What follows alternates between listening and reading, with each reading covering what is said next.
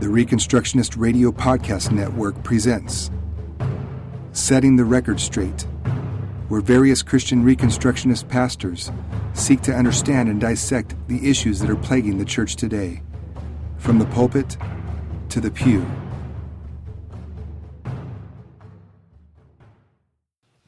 Coming up on Memorial Day, and it's a day that is set aside for kind of patriotic remembrance. And as we've said before, the truth of the matter is that patriotism, as most people think of patriotism, is not a virtue that's taught in the scripture. And when I say that, I mean patriotism in the sense of being a flag waver and my country right or wrong and uh, I don't care what my country does, it's great and wonderful. And, you know, standing or kneeling or sitting or whatever at the right times when the music plays, that's not what the Bible describes as a true kind of patriotism. Instead, what I want us to see today as we look at a little story in Jeremiah 38 here, we're going to run into a man who was what I would call a true patriot in the land of Israel. And he wasn't a native uh, he wasn't a native Jew, not a native Israelite. We're going to begin reading in verse 7. Jeremiah 38, verse 7. As always, please give careful attention as the word of God is read among us. But Ebed Melech, a Cushite court official employed in the king's palace, heard Jeremiah had been put into the cistern while the king was sitting at the Benjamin gate, Ebed Melech went from the king's palace and spoke to the king. My lord king, these men have been evil in all they have done to Jeremiah the prophet. They have dropped him into the cistern where he will die from hunger because there is no more bread in the city.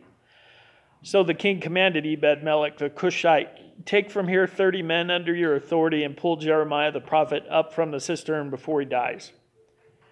So Ebed Melech took the men under his authority and went to the king's palace to a place below the storehouse.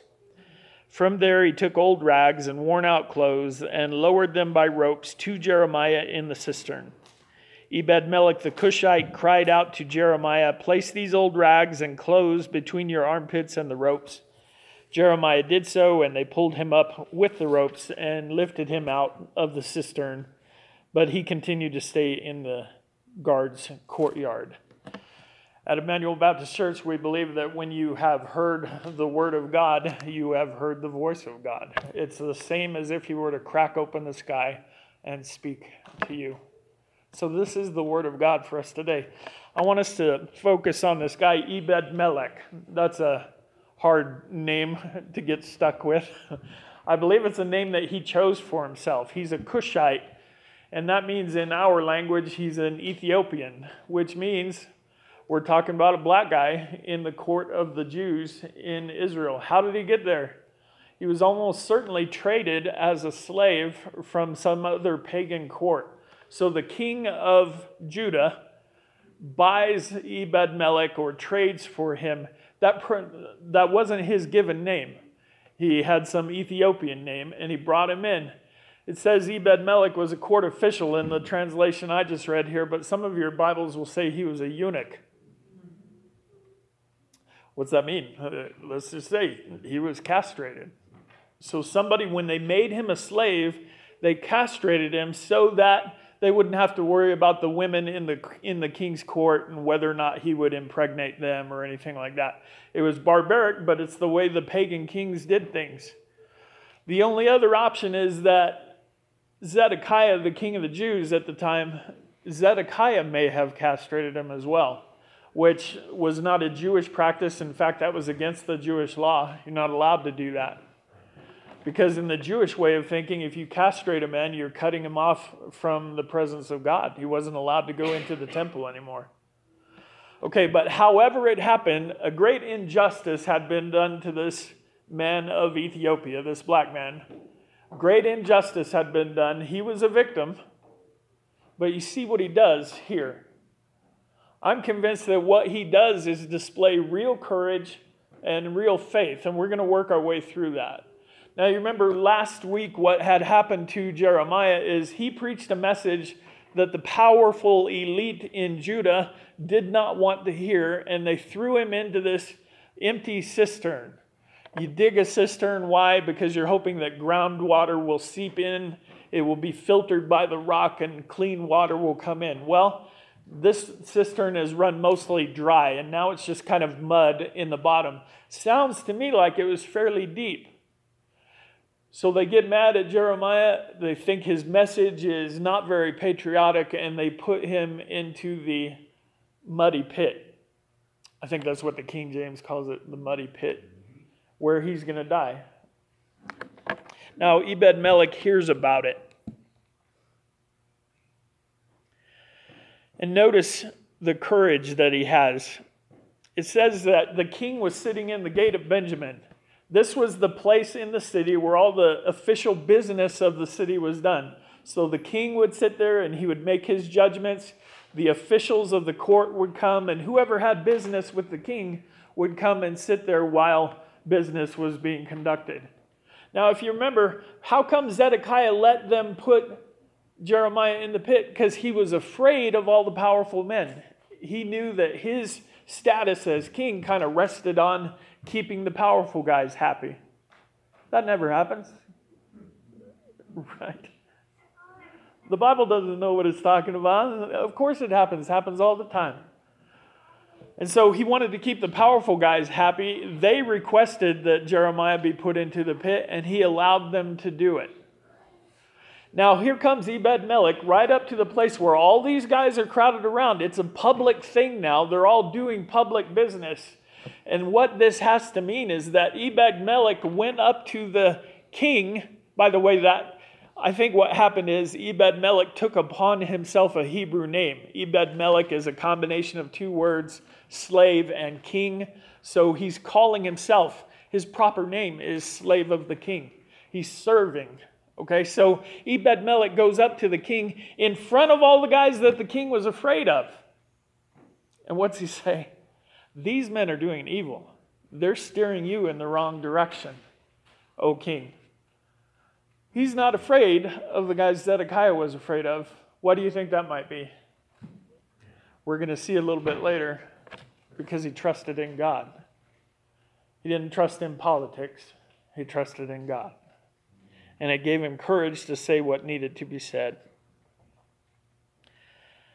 What we see here is a, is a doctrine. I'm going to give you a $5 word here. It's called interposition.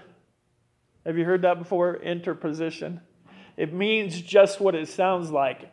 It means being willing to place yourself between someone and the danger that is coming after them. You're, able, you're willing to position yourself between. Any of you ever had to break up a fight? You've broken up a fight. What do you do? you kind of have to get between the guys. And now, that works out to be kind of a dangerous position, right? You're standing to be the one taking all the blows at that point. But Ebed Melech does this thing, and it's a biblical thing. You see it throughout the scripture. He is willing, he is courageous enough to put himself between Jeremiah and the plots of evil men who had decided to do him wrong. Ebed Melech comes and positions himself in between. Has anyone ever done that for you? Positioned himself in between you and the threat that was coming at you. Huh? Christian people, has anybody ever done that for you? And Jesus. Right? That's the whole gospel that Jesus saw that because of your own sins and your debt before God, that all that was headed your way was destruction. And because He loved you, because God loved you, He sent His Son to come and stand between you and the threat on your eternal soul. And standing in that position, what happened? He wound up taking the blows that were aimed at you. And now you're able to go free. What does Jesus now want you to do? Interpose the way Ebed Melech did. What did he do? He was just willing to go, even in the face of powerful people, and say, What you are doing is evil, and it must be stopped. You see that? Take some courage to interpose. But as Christian people, you and I need to be looking out into the society. Who is it that's really being oppressed? And who is it that's doing the oppressing? And for too long, Christians in the United States have generally jumped to the side of the oppressors. And we can't be that. We have to be jumping to the side of the oppressed. Now, maybe they've done something that they deserve to go to jail or something like that, and we can talk about that. But while the oppression is happening and while they're being threatened, we have to side with the weaker ones. We have to side with the ones who are really being oppressed. For too long, Christians have loved power and were willing to jump to the wrong side. I don't know how many times. I'm not saying that every police officer you find is a villain. I'm not saying that. I have friends who are police, and I think their, their desire is to do the right thing. But what happens on Facebook or social media, you'll see these videos, and there's a new one or there's a new five every day of police officers just being horrifically evil to people, beating them or, or shooting them or whatever for no cause. And what do you see? You count down five, four, three, two, one from the moment you post it. And here's a Christian on there defending whatever the evil action was. That makes me sick. That is not what the Bible says we should, we should be doing. Just because a man wears a badge and he has a government title doesn't mean he gets to act contrary to the law of God. And if we get the chance to stand between those villains and the people they are oppressing, then guess what? That is our job as people who are trying to be like Jesus. That's what he did for me. That's what I'm supposed to do for everybody else. And it takes some courage because that means opening myself up to maybe receive the blows that were meant for this other guy. The Reconstructionist Radio Podcast Network brings to you a complete lineup of podcasts where you will hear practical and tactical theology.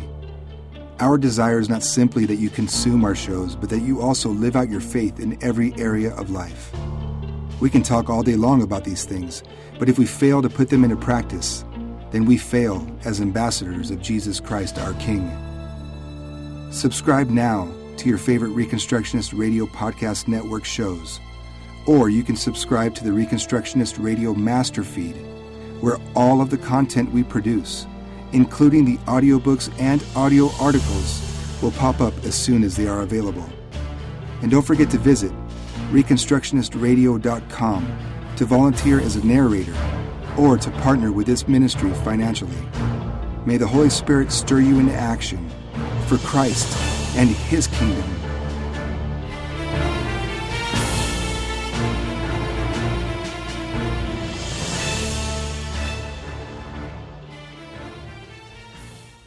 Shouldn't expect our nation to progress if we don't progress as Christians.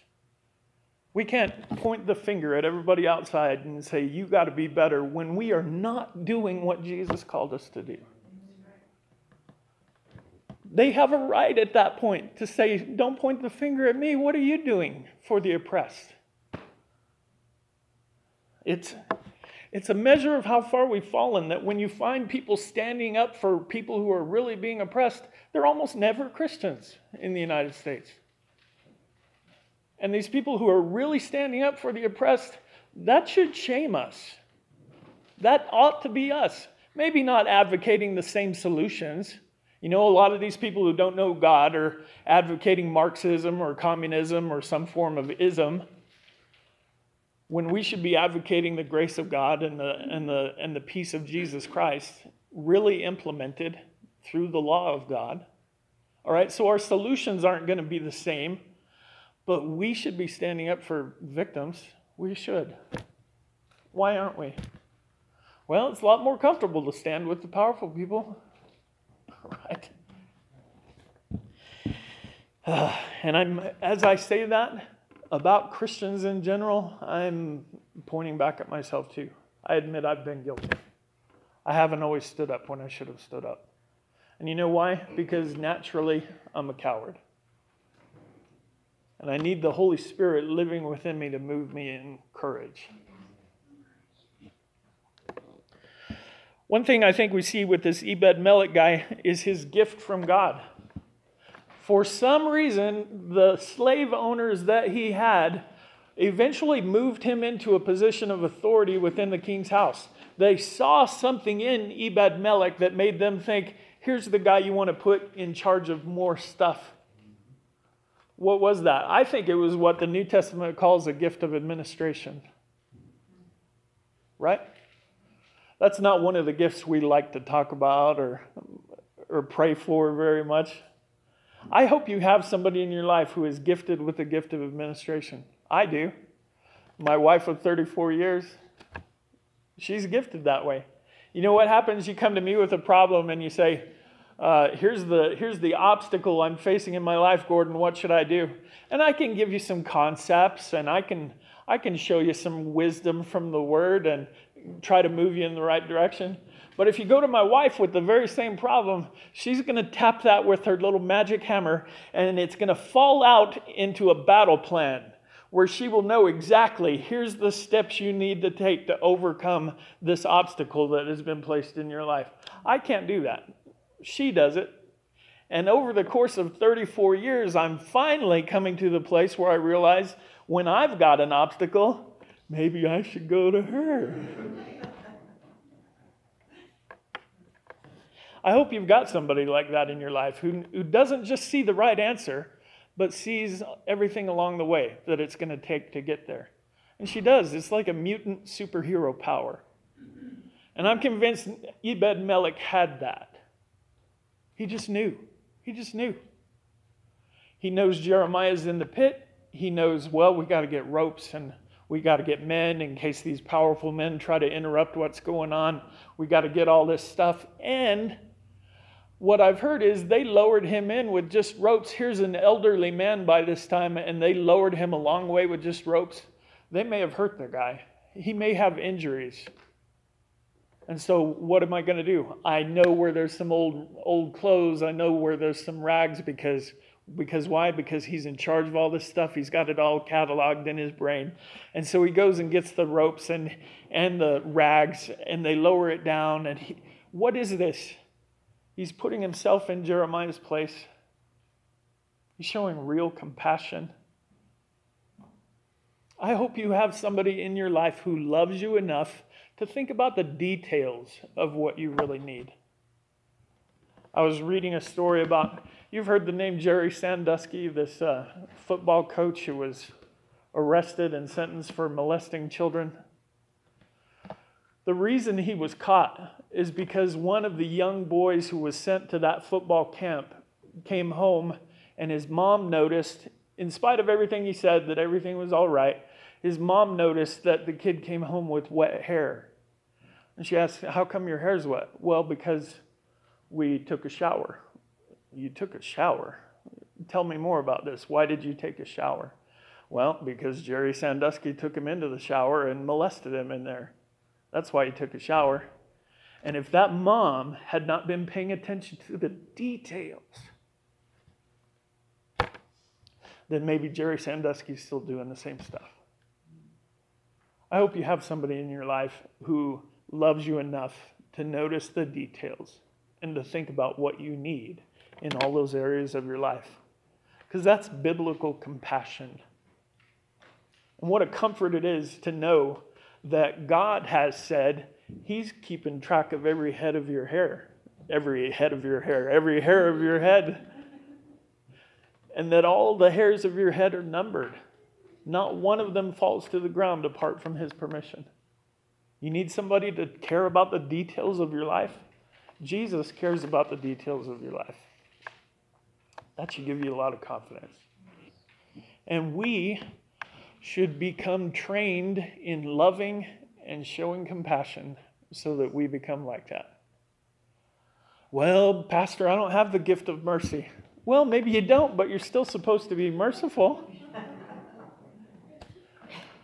Pastor, I don't have the spiritual gift of wisdom. That doesn't mean you're allowed to be foolish. You don't have the gift, then guess what? You need to work harder at attaining that.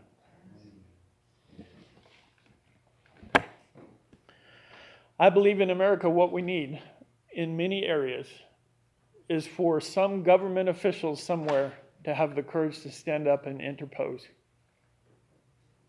Listen, the whole abortion fight and all that, we're not going to win that fight in the courts. The courts are completely stacked in favor of murdering babies. We're not going to win that that way. We need a government official, we need an Ebed Melech to stand up and interpose and say, no more. This isn't happening in our state. They've already done it for marijuana, they've already done it for immigration. Why can't we do it when people's lives are actually on the line? Turn forward with me just a little bit to chapter 20, 39. We're going to see what happens to Ebed Melech. This is after the fall of Jerusalem, or while the Babylonians are in process of crushing it, which is what we're going to look at next week, Lord willing. Jeremiah 39, starting in verse 15. Now the word of the Lord had come to Jeremiah when he was confined in the guard's courtyard. says, Go, tell Ebed Melech the Cushite, this is what the Lord of hosts, the God of Israel, says I'm about to fulfill my words for harm and not for good against this city. They will take place before your eyes on that day. But I will rescue you on that day. This is the Lord's declaration and you will not be handed over to the men you fear. Indeed, I will certainly deliver you so that you do not fall by the sword. Because you have trusted in me, you will keep your life like the spoils of war. This is the Lord's declaration. But God has decided you have trusted in me, and so I am going to reward you. And one of the things this should have taught the Jews, one of the things that it should teach us today, is that being right with God is not a matter of who your daddy was or who your great great grandpappy was. It's not about bloodlines, it's not about nationality. It's about you in your heart before God being in covenant through grace, through faith in Jesus Christ. That's it. It's not about bloodlines, it's just about the blood of Jesus. So, where do we get off? Where do we get off? Despising people that don't look like us, despising people that are coming from a different place, despising people who maybe haven't come from the same cultures that we've come from. Where do we get off demanding that I can't love you unless you look like me? This is not Christianity. This is, once again, failing to come to the side of the oppressed. We need to be those folks. Let's, let's just do it. How about that? Let's just do it. Prove that you trust in God by coming to the defense of the oppressed. Father, we thank you for our time together. We ask your blessing on it. In Jesus' mighty name, amen. Thank you for listening to Setting the Record Straight. Join us on Facebook at the Reconstructionist Radio Discussion Group. And don't forget to visit ReconstructionistRadio.com to listen to all of our podcasts and to download our free audiobooks.